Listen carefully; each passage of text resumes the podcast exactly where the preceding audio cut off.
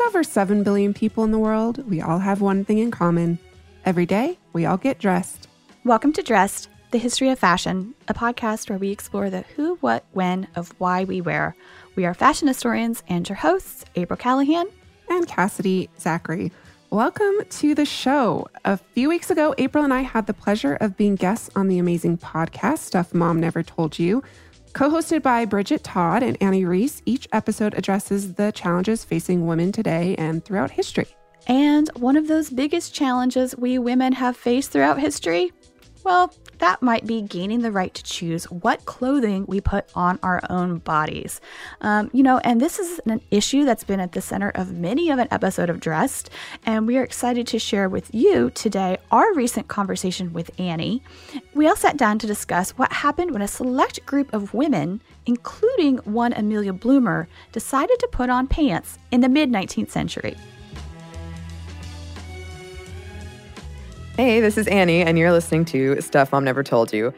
And today I am joined by not one, but two guest co host, Cassidy Zachary and April Callahan. Thank you so much for joining us.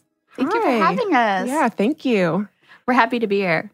You uh, host the podcast Dressed, the history of fashion, which is all about the history and stories behind the clothes that we wear. And listeners, if you haven't checked it out, I highly recommend it. But this makes them the perfect folks to talk about our topic today bloomerism. And uh, of note, it's Halloween the day we record this, so it's appropriate for me because one of the first costumes I ever wore involved bloomers. And Yay. I, I would like to say it had to do with bloomerism and that I was a feminist from a very young age, but that would be a lie. I think it was Minnie Mouse related costume. well, we've come full circle. yes. So let's let's dive right in. Uh, what is bloomerism? Bloomerism, um, it was a dress reform movement that began in the middle of the 19th century, which really centered around rethinking women's dress um, for both reasons of health and also comfort. And specifically, it focused on the adoption of pantaloons. Um, and these pantaloons were given the moniker of bloomers um, because they were named after one of their main proponents, who was Amelia Jenks Bloomer. And she was the editor and publisher of a really, really early feminist newspaper called The Lily. Um, and what I think is so fascinating about bloomerism is that it's this intersection of how the first wave of American feminists dealt with the topic of fashion and dress starting around 1850, 1851. Yeah, when I was uh, researching into this and I typed in bloomerism in Google, um, it, it some places I saw defined it as feminism, as a type of feminism, which was pretty cool. And if we if we look at the the players here, some of the key people involved in this story, they are big ones in the history of feminism, right? Yeah, absolutely. Yeah. And so you have Susan B. Anthony, Elizabeth Cady Stanton, and of course, Amelia Bloomer, who all adopted this style. Um, but before we really talk about bloomers and its significance within the women's right movement, I really think we probably should talk about the movement itself. So in 1848, a woman by the name of Lucretia Mott, her sister Martha Coffin Wright, and Elizabeth Cady Stanton all organized what was the first women's right convention in Seneca Falls, New York. Um, but actually, the seeds for their feminism was laid were laid years earlier in their personal experiences. So, just to give our listeners an idea of what life was like for women at this time, uh, for Lucretia Mott, for instance, as a young woman prior to her marriage, she was a teacher. And this was a position she was quite proud of until she found out that her male counterparts were making exponentially more money than her. This kind of still hmm. sounds familiar. It does.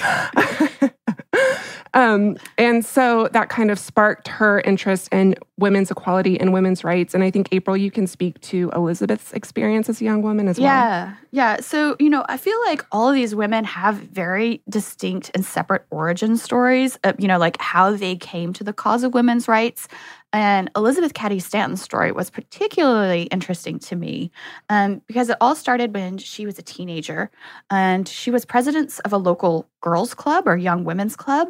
And this group of young women or girls, they decided that they wanted to raise funds to help pay for the tuition of a promising young man who wanted to attend seminary school that lived in their town. So they did all sorts of things. They held bake sales, they made and sold jam, they organized concerts, uh, you know, and they basically, you know, contributed significantly to paying for his tuition. And then when he finally graduated, they made him a, a, brand new suit and they invited him to come to their congregation and address the church. Um, but, you know, instead of acknowledging their efforts in any way, shape, or form or thanking them, basically he opened up with this verse from the Bible chapter of Timothy that essentially says, But I suffer not a woman to teach, nor usurp the authority over the man, but to be in silence. So, oh. I mean, this was a huge slap in the face to these young women. Um, and understandably, Elizabeth was furious. She got up, stormed out of the church, and the rest of her friend followed. And she she really cites this incident as as the moment that she became motivated to really look into the lack of parity between men and women. And, and she goes on to become one of the key figures in igniting the women's rights movement. Yeah, and for Amelia Bloomer, who we'll learn more about in a minute too, she remembers being a 16 year old girl and witnessing her elderly neighbor being evicted from her home after her husband died because her entire estate, or his entire estate, was left to his only living heir, who was a long distance male cousin who this woman had never met. Um, and because at this time, women could not hold property, they could not vote. They were basically second class citizens confined to these very defined roles of wife and mother. And so, Lucretia and Elizabeth, for instance, they meet for the first time in 1840 at the World Anti Slavery Convention in London. And just a little about Lucretia Motts, because she's this incredible woman. She's a gifted and respected American Quaker preacher. And it should be noted that in the Quaker religion, men and women are regarded as equal. So they're really ahead of their time at this point. Um, and Lucretia and her husband were vocal and active abolitionists in America. And she was so well respected in this community, in fact, that she was sent to this uh, national conference in London as one of only six women. And it's here that she meets Elizabeth Cady Stanton because she and her husband were also abolitionists. There's a lot of crossover between mm-hmm. the early feminist movements and the abolitionist movements and the temperance movements, too. Yeah, people who are really enlightened at this point. Yeah. um, so these women are in London for this very important cause in which they had worked and advocated for tirelessly. And what happens? Well, the male delegates spend the entire day, the first day, debating about whether or not women should even be allowed to attend the conference, much less speak or vote in the proceedings. And the conclusion is to keep these women, they can be there, but they have to sit in silence behind a curtain. Oh. So I mean, this is women's place, right? In the shadows right. of their husbands, to live in silence and servitude to the role that they're born in. So, um, yeah. needless to say, this experience really endeared Lucretia and Elizabeth to one another, and it's further cemented their beliefs that women were being denied their God given rights. And in 1848, the quote, most shocking and unnatural event ever recorded in the history of humanity, end quote, this is a contemporary quote, by the way, happened. And of course, this is the first women's right convention held in Seneca Falls, New York. And uh, it's at this two day conference that the famous Declaration of Sentiments document was signed by 68 women and 32 men. And this is a document that was authored by Elizabeth Stanton. And it was essentially a redrafting of the Declaration of Independence, um, which, you know, quote, we hold these truths to be self evident that all men and women are created equal. And it basically advocated for women's equality and more specifically to their right to own property, and most controversially, to their right to vote. And of the 300 people in attendance was Amelia Bloomer. Ah. and out of all of this kind of comes a lot of different things. Um, Amelia had already been involved in the women's temperance movement or the temperance movement in New York. Um, for anybody who doesn't know what temperance was, it's basically it was a movement um, advocating for the abstinence from alcohol because um, drunkenness was considered problem in the domestic home. And this was a pretty big movement at the time. Um, and so when Amelia decides to form a New York State Women's Temperance Society, that goes hand in hand. They felt like they needed a platform for their voice. So they found this publication called the Lily, which was a really, really early feminist newspaper. And uh, Cass, do you want to talk a little bit more about that? Because I think I think you have some research on that. Yeah. So on January 1st, 1849, the Lily was published for the first time. And this is one of the first, if not the first, newspapers in America for women and made by women. And Amelia was its editor um, from the beginning.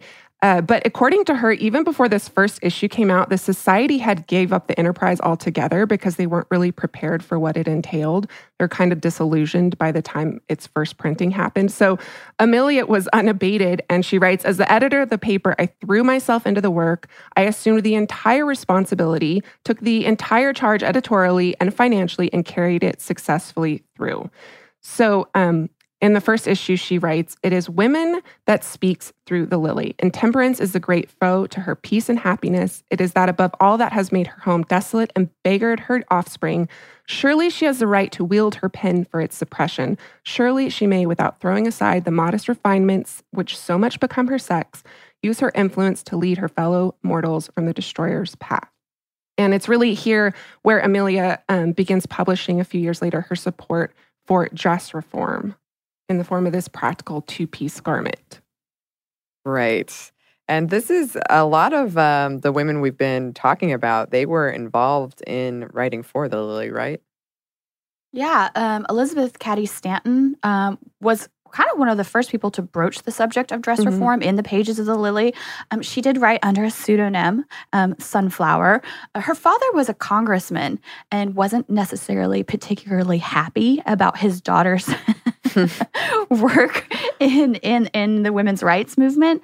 But um, so she was writing for the paper. She's kind of the first one that starts addressing questions like why are our clothes so hard to fasten? Like, why do we have to have someone help us dress, whereas men don't?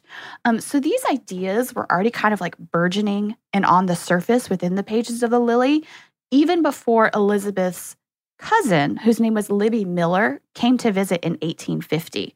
And this is a really critical moment because when her cousin, Libby, shows up, she's wearing bloomer costume, or what we now call bloomer costume.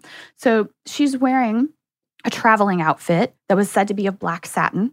Um, and the skirt, which the typical skirts at the time, of course, swept the ground, the hem of the skirt had been um, shortened about one foot to about five inches below the knee. And beneath that, she had on what were kind of called Turkish trousers. So they were kind of wide legged pantaloons that matched her dress. Um, but it's this appearance of Libby that really kind of changes things. Um, Elizabeth and Amelia are both thrilled. They think this is brilliant. Um, and they both adopt the costume. And um, in 1851, Amelia actually publishes a woodcut of herself wearing this style and advocates for it in the pages of the Lily. And this is the moment where things blow up. Yeah, bloomers caused quite the stir when they when they started to take off and we're going to talk about that. But before we get into it we're going to pause for a quick break for a word from our sponsor.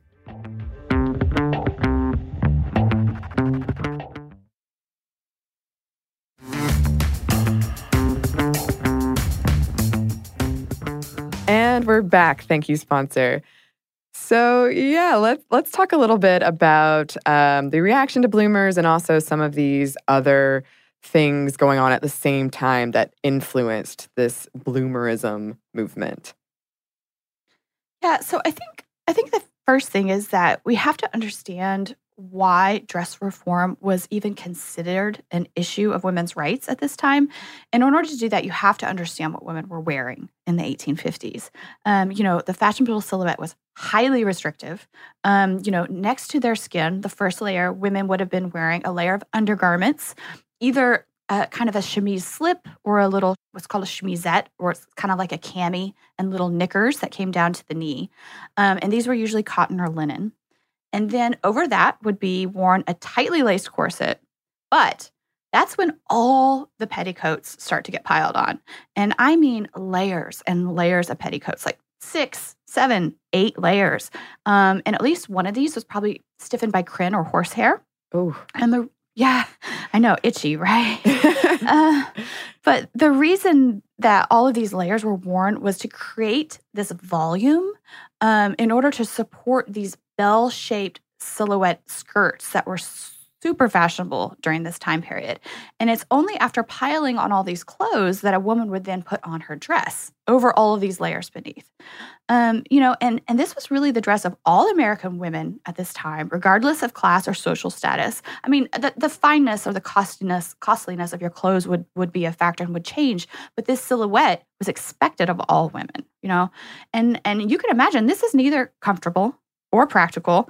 Um, and, and when you add to the fact that the fashionable bodices and sleeves of the era were extremely tight and fitted, you can really understand how their range of physical movement was was very much inhibited. You know, they're wearing like 15 pounds of petticoats, a tightly laced corset, you know, it, and and and the way that the the bodices were constructed, a lot of times it made it difficult for women to even raise their arms, you know, and the reason that petticoats really become the focus of bloomerism um, is because that they did sweep the ground. Um, and because of that, they were just downright unhealthy. You know, they were dragging up dirt, they were dragging up mud, like whatever detritus was in the streets or the fields was living on the inside of your skirt. Um, and, you know, of course, the nature of laundry is not as it is today. Everything was washed by hand. Um, so, so women felt truly hampered by the dress of the era that society expected of them. But, you know, what what was the alternative at this time?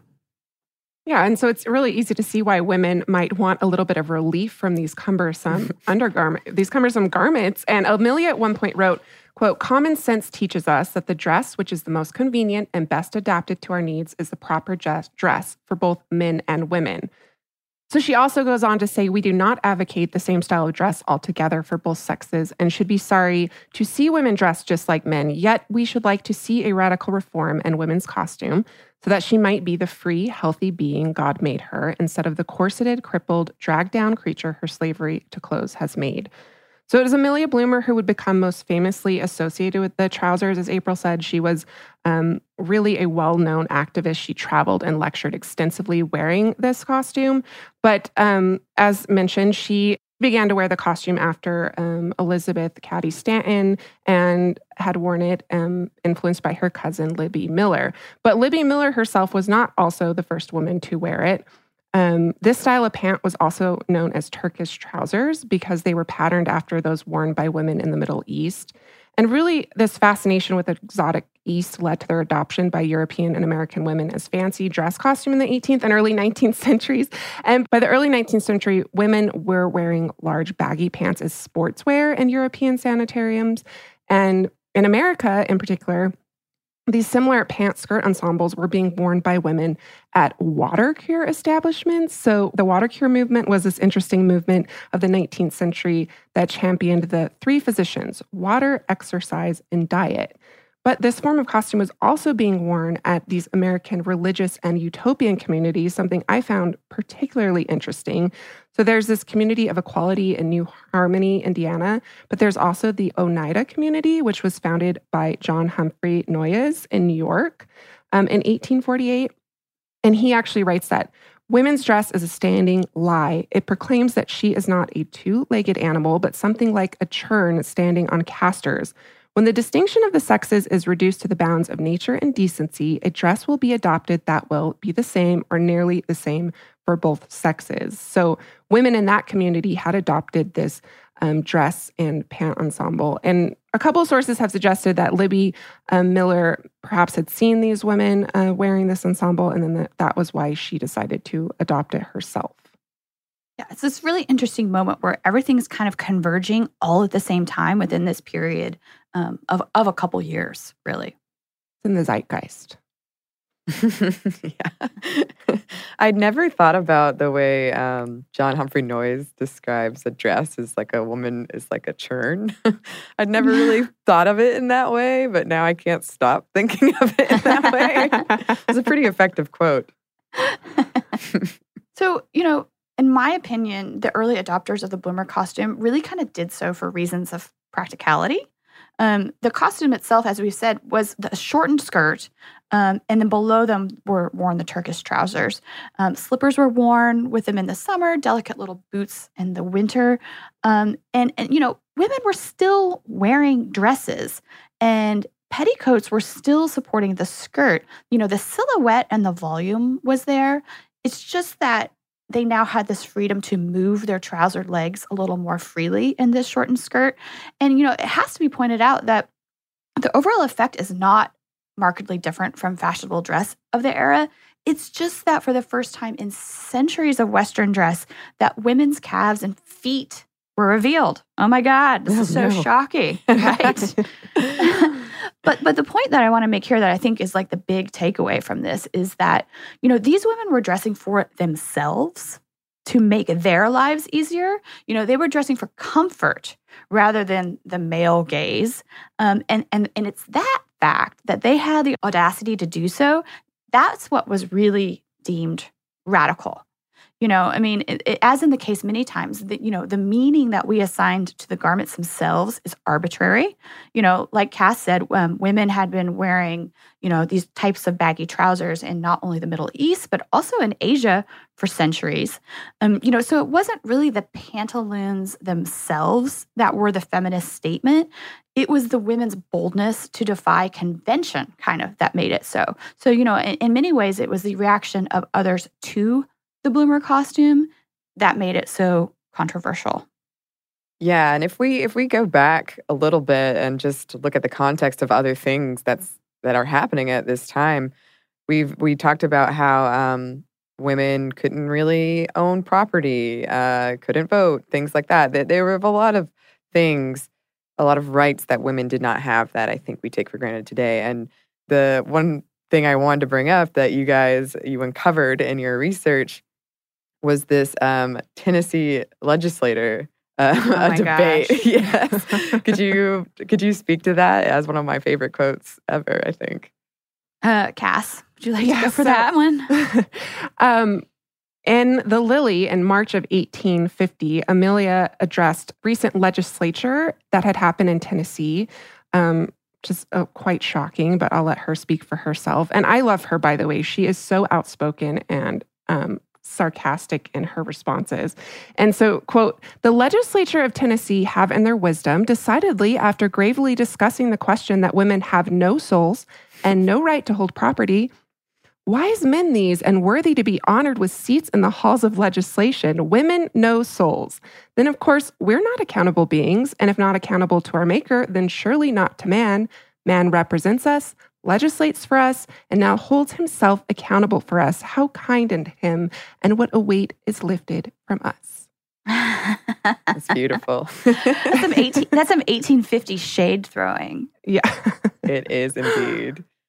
So, you know, basically, men were going to these extremes to, um, you know, devalue women's place in society, even going as far as to suggest that they had no souls as a reason to why they couldn't be active participants. So it's really quite remarkable, actually, and interesting um, how threatening this idea of women and women's rights was to men and society at this time. Mhm. And the bloomer costume was just only a signifier of that. yeah, an extension to that. And it was terrifying to people that women would adopt this essentially male garment because it represented so much more, really, this transgression um, from their ascribed gender roles. So it was a very exciting and also um, terrifying time for many people.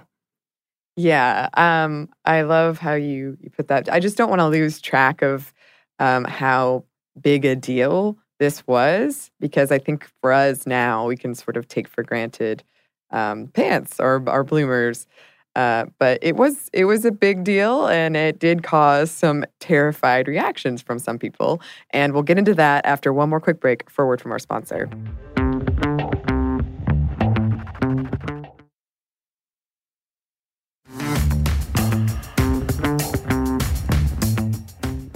And we're back. Thank you, sponsor. So yes, um, bloomers caused quite quite a stir. There were a lot of reactions to it, and a lot of varying reactions, especially at first. Um, do you guys want to get into that? Yeah, so in its initial phases, it was really perceived as this novelty and almost as a curiosity. Amelia writes, quote, As soon as it became known that I was wearing the dress, this new dress, letters came pouring in upon me by hundreds uh, from women all over the country making inquiries about the dress and asking for patterns. It really showed how ready and anxious women were to throw off the burden of long, heavy skirts. And actually, the circulation of the Lily, which was around 500 a month rose to 4,000. So people were really curious about this new style of dress and probably really excited. I'm sure there were a lot of women who wanted to embrace this as well. And um, it was actually adopted by women as far west as California and in Florida. And April, I think you actually have a wonderful quote that speaks to this. Oh, yeah. So there's a lot of primary source press coverage from the era of when people saw women in bloomer costume for the very very first time and, and some of the descriptions are really really wonderful um, there was this one newspaper from florida that talks about three um, local women that had adopted bloomer dress and they were dressed in pink and purple satin you know some of them had on a scarlet bodice paired with blue trousers you know these were these were costly um, ensembles sometimes and and i love this quote this this whole description this whole report of how fascinating these creatures were. It ends with this quote. They said, They all wore beautiful little gypsy hats decorated with fresh rosebuds of every hue and color, and we almost imagined we had first beheld them, that we were visited by a flock of fairy queens. I love that. you know, so some people, some people were really truly um, enamored um, with the style. But um, the style, as Cass said, you know, it spread rather quickly from New York to Ohio to Michigan to California, and it even spread as far as Europe, particularly in London. Um, and what happens next um, at this kind of like early phase, we start to begin to see this proliferation of events that were planned centered around the wearing of bloomer costume, particularly bloomer balls. What? Um, yeah, and these these are so fabulous, right? I mean, they were dances specifically put on for the purpose of women being able to wear this bloomer style you know, some of the women that participated in the bloomer balls had already adopted it as part of their daily dress, um, but there was also another like healthy segment um, that that considered themselves really only daring enough to to put it on for one night only. But you know, uh, the thing that I can say is that I think that early on, a lot of the press was a little bit more positive um, mm-hmm. than it was as time passed. yeah, it took a it took a bit of a turn. yeah, um, you know, it really the positive press was kind of quickly outpaced by the negative. Um, and and the style the style was highly controversial, you know, simply because within Western dress, bifurcated garments or pants, you know, they'd been gendered male for centuries. Um, and also within Western culture, they still remain to be seen as a signifier of power. You know, so the adoption of them by these women, for whether for reasons of practicality or politics, um, you know, this was perceived as a threat to the natural order of things you know and, and and if the bloomers most of whom were affiliated with the women's rights movement um, not all people involved in the women's rights movement wore bloomer costume but most bloomer costume adopters were part of the women's rights movements. You know it, it was basically thought that if they gained the equal rights of men suddenly they would be no longer interested in marriage or maternity I mean, I've seen statements in the press from the period that were basically like, you know, if women are allowed to wear pants, the depopulation of the world is imminent. Oh my goodness.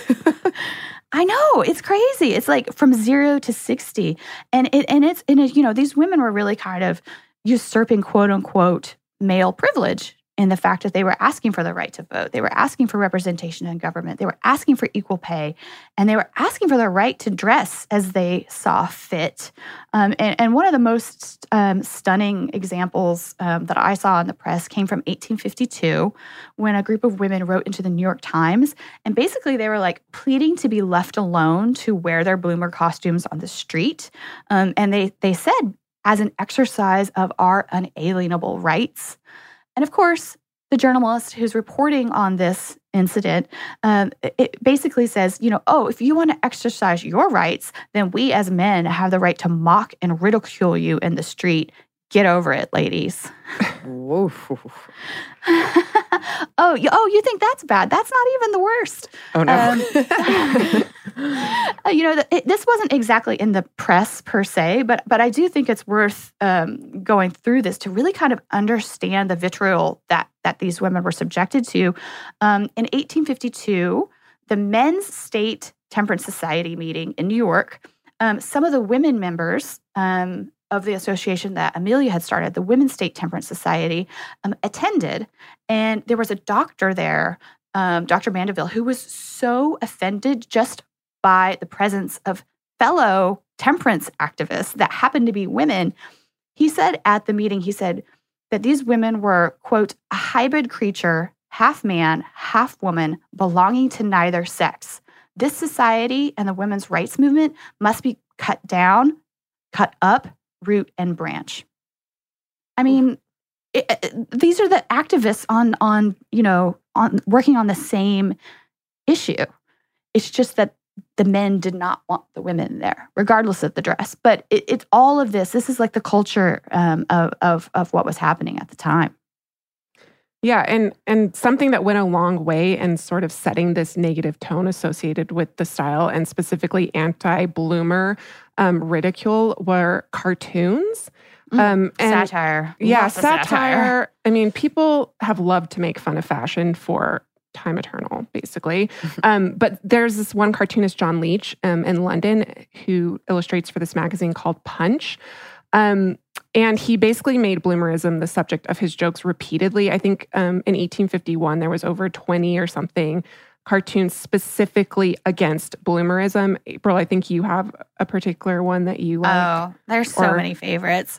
Um, my favorite though is one where there's a woman in bloomer costume down on one knee proposing to a man, which apparently is very shocking for the era. oh my Um, goodness. and then all these women, you know, ha- hanging around with each other, smoking cigars in their shortened skirts and pants. I mean, they're quite amusing now because you know we really relate uh, to these women. Um, But Mhm. back then, this was this was um, you know an attack essentially on these women um, as being anti-feminine. And actually, the irony of all this negative press is that women's fashion, like I said, was commonly the source of criticism and derision. Women repeatedly were criticized throughout history for their perceived vanity, their fickleness, and their attention to clothing. And yet, as the US Magazine points out in 1856, quote, when an effort is made to substitute a costume which admits of health and energy and grace, Every newspaper in the land rises to cry loud and spare not lest women are stepping out of their sphere and assuming man's attire. I mean, you can't win. yeah. Another tightrope. Can't win. Yeah. And as April said, people are really, really threatened by this transgression because women are moving outside of these prescribed roles, these clearly delineated roles to become equals in society. Um, and there's all these underlying fears of gender role reversal that really becomes, bloomerism really becomes this visual manifestation of all of these fears. Yeah, Yeah. um, but Amelia didn't take this this lying down all of this criticism. She she rushed in to the defense of the bloomer costume, correct? Yeah, I mean, she says, when I saw what a furor I had raised, I determined that I would not be frightened from my position, but I would stand my ground and wear the dress when and where I please. So she wore it on all occasions, she says, at home and abroad, at church and on the lecture platform, at fashionable parties, and in my business office. I found the dress light, easy, and convenient and well adapted to the needs of my busy life. And Amelia saw the costume as a tool. Really, she saw how much uh, like attention the costume itself was getting, and you know, just to paraphrase her, she said that you know, if if we're if our message, if our cause is getting all of this attention simply from these costumes that we're wearing or this style of dress that we're wearing, which is deemed radical, if people are coming to hear me because of that, Mm-hmm. I'm fine with that. You know, and, until I stop getting publicity for this and, and bringing people in the doors to hear our message, I'm not going to wear anything else. Um, but she did um, kind of cease wearing it daily around 1855 or 1856. Um, she moved to Iowa, to the plains.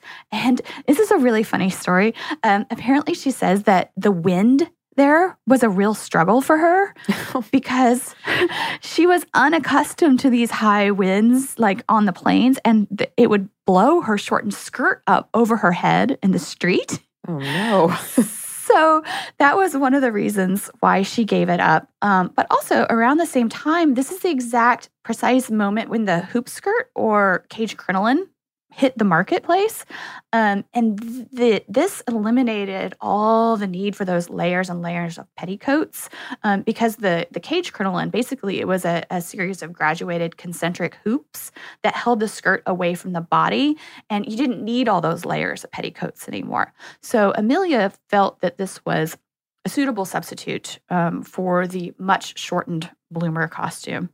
Um, and and many of the other women's rights leaders around the same time, um, they they felt they began to feel like this cause of dress reform was taking second stage to their message of suffrage for equal pay, for representation in government, the right to own property, and they were like, whoa, whoa, whoa, maybe maybe we need to put dress reform on the back burner and address, you know, some of these other issues first.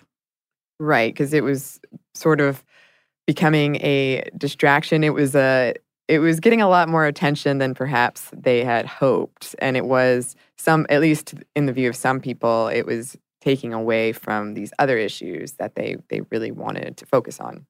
Yeah, absolutely. Yeah. And Susan B. Anthony actually reflected on it years later. She said that I learned the lesson then that to be successful, a person must attempt but one reform.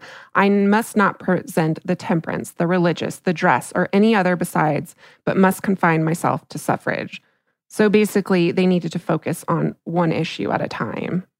Yeah. But that being said, I mean, it didn't disappear entirely. Mm-hmm. Um, there was another feminist newspaper that was founded a little bit later called The Sibyl. Um, and in 1858, they actually reported back that um, 403 women in the United States continue to wear um, reform dress, whether it be exactly the bloomer costume or, or some um, derivation of.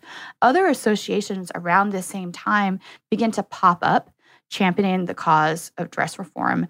And this will continue all the way into the 1880s. So while a lot of the leaders of the women's rights movement um, gave up um, bloomer costume, um, that that seed had already been planted, and there are other people that would pick it up.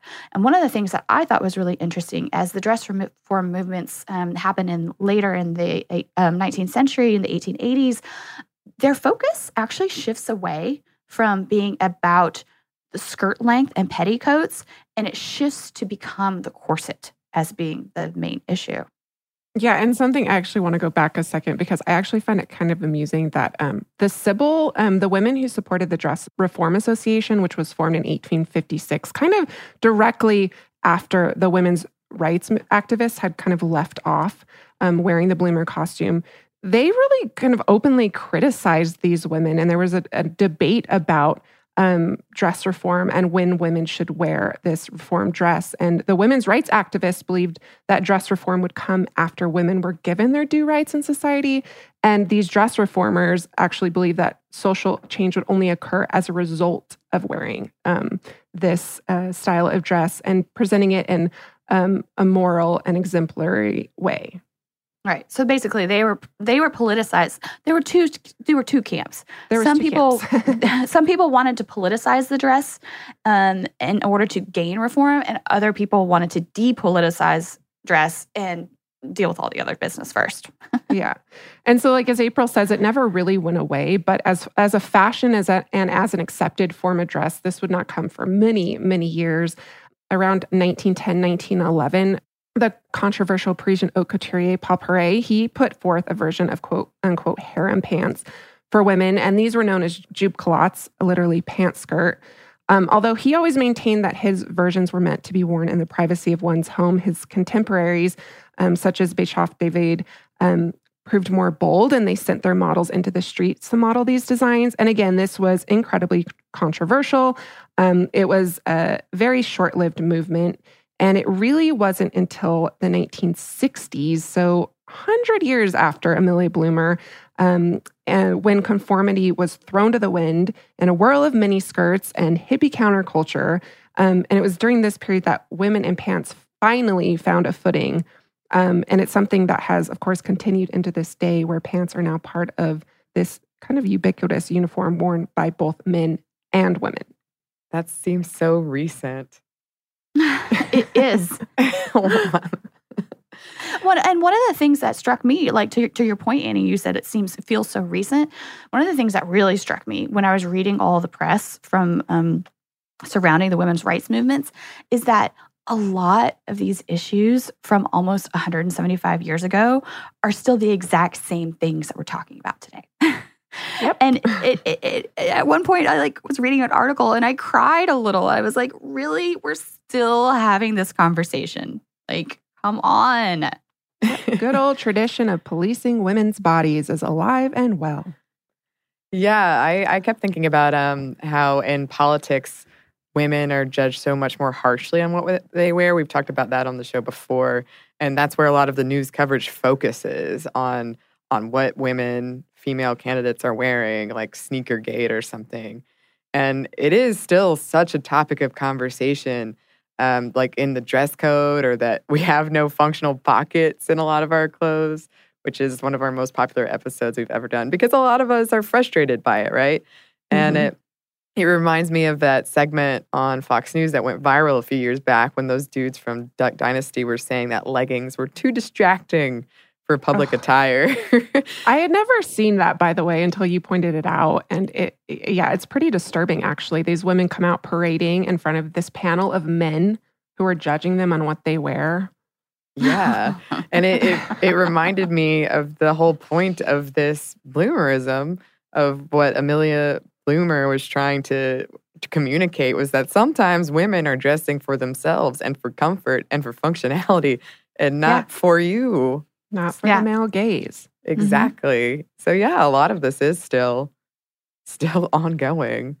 Oh yeah, um, April and I talked about it in an, in one of our episodes on this um, modernist dancer and performer Gaby Deslys, um, whose body was similarly policed or tried people tried to police her in the 1910s. But um, it really reminded us about uh, last year, the United States Speaker of the House, Paul Ryan, um, finally agreed to modernize the dress code for the House of Representatives um, basically women could not wear sleeveless business attire until that point and um, and so oh it's like gosh. this is 2017 and women are still not allowed to wear um, what they see fit. Right and I, I mean uh, the whole conversation around wearing pantsuits uh, hillary clinton wearing pantsuits it's just again you can't win Oh my gosh, when that all happened, do you know how many press inquiries I got wanting people people wanting me to comment on pantsuits? It was crazy and I'm like, why are we talking about this? Seems very like not the point of what we should be focusing on. Exactly. And I actually I declined them all because I I was like I'm not going to fuel this discussion any further. Like yeah. Let's let's try to shift to something more more important like what she's yeah. saying. Uh, but you have uh, a, a little bit of a quote from lady gaga on this whole thing right? Oh yeah. Well lady gaga i mean april kind of spoke to it earlier how the pant has become you know a co-opted garment by both sexes but it still does today remain um, slightly gendered in that it represents this um, idea of power and so recently at um, Elle's annual Women in Hollywood celebration, uh, Lady Gaga opted to wear not a beautiful, um, extravagant evening gown, um, but rather an oversized Marc Jacobs suit. And um, it was a, a, suit that was made for women, but it still um, represents this masculine garment. And um, she really was empowered by it. And that, and she said, I had a revelation that I had to be empowered to be myself today more than ever to resist the standards of Hollywood, whatever that means, to resist the standards of dressing to impress, but to use what really matters my voice. And as a woman who was conditioned at a very young age to listen to what men told me to do, I decided today I wanted to take the power back. Today, I wear the pants. Yes. I love that. I wear the pants. Go Gaga. it's funny too because um, this, all of this has made me appreciate pants even more because it's just something I think a lot of us take for granted. And um, I guess the the the funny part for me is now I can hardly convince myself to wear pants. that's such a that's such a great day when I do it. So I, I would encourage all of us to to take a moment and just appreciate the history. Right. Well, the idea is that you have the right to choose now. Exactly. You, you people like Amelia Bloomer have fought for you to be able to make that decision, whether or not you want to wear pants or put whatever you want on your body. The point is that you have the right to do that. Absolutely. Well said. So it's really thanks to them that we have that choice today. Yes. So next time you're struggling in the morning, you're, you're trying to pull on your pants, just take a moment, take a breath, and appreciate all of this history. And, but also continue fighting for better pockets because that, that's what I want. I am all about those pockets. Thank you both so much for coming on. This has been wonderful. Yeah, thank you for having us. Thank you so much. This was really fun. Where can our listeners find you? They can find us on our show, Dress the History of Fashion podcast, um, which is on the How Stuff Works network. You can find it on Google Play, Apple Podcasts, or wherever else you get your podcasts. Um, and Cass, do you want to tell them about our social media? Yeah, so we also have um, our website, www.dressedpodcast.com, but we have an Instagram in which we post images daily to accompany each podcast. And that is at dressed underscore podcast, which is also our Twitter handle. And you can find us on Facebook as well at dressed podcast without the underscore. Thank you so much, Annie. Oh my gosh, thank you so much. This has been wonderful. I when I heard that there were bloomer balls, I can't tell you how excited I was. Maybe I well, should you know bust what? out some bloomers. I have I have a fashion plate depicting one of the bloomer balls. I will send it to you yes. and you can put it on the Instagram for this episode. that would be amazing. That would be amazing. Yes, thank you so much for coming on. Listeners, go check their show out. It's wonderful. I'm sure you'll find something super fascinating for you. And if you would like to email this show, you can. Our email is momstuff at howstuffworks.com. You can also find us on Instagram at Stuff Mom Never Told You and on Twitter at MomStuffPodcast. Thanks as always to our producer, Andrew Howard, and thanks to you for listening. Well, that does it for us today, listeners. Ladies and gents, may you consider the power of wearing pants next time you get dressed. For images accompanying each week's episode, please follow us on Instagram at dressed underscore podcast. This is also our Twitter handle. You can follow us on Facebook at dressed podcast without the underscore. And we love hearing from you. So if you'd like to email us, please do so at dressed at howstuffworks.com. For additional readings for each week's episode, please check out our show notes at dressedpodcast.com. And don't forget about our merch store at teepublic.com forward slash dressed. That's teepublic.com forward slash dressed. And a special thanks to Annie and Bridget for having us on the show. Please be sure to check out their podcasts on iTunes, Apple Podcasts, of course, or wherever else you get your podcasts. And last but not least, thank you to our producers, Casey Pegram, Holly Fry, and everyone else at How Stuff Works who makes the show possible each week. Catch you soon.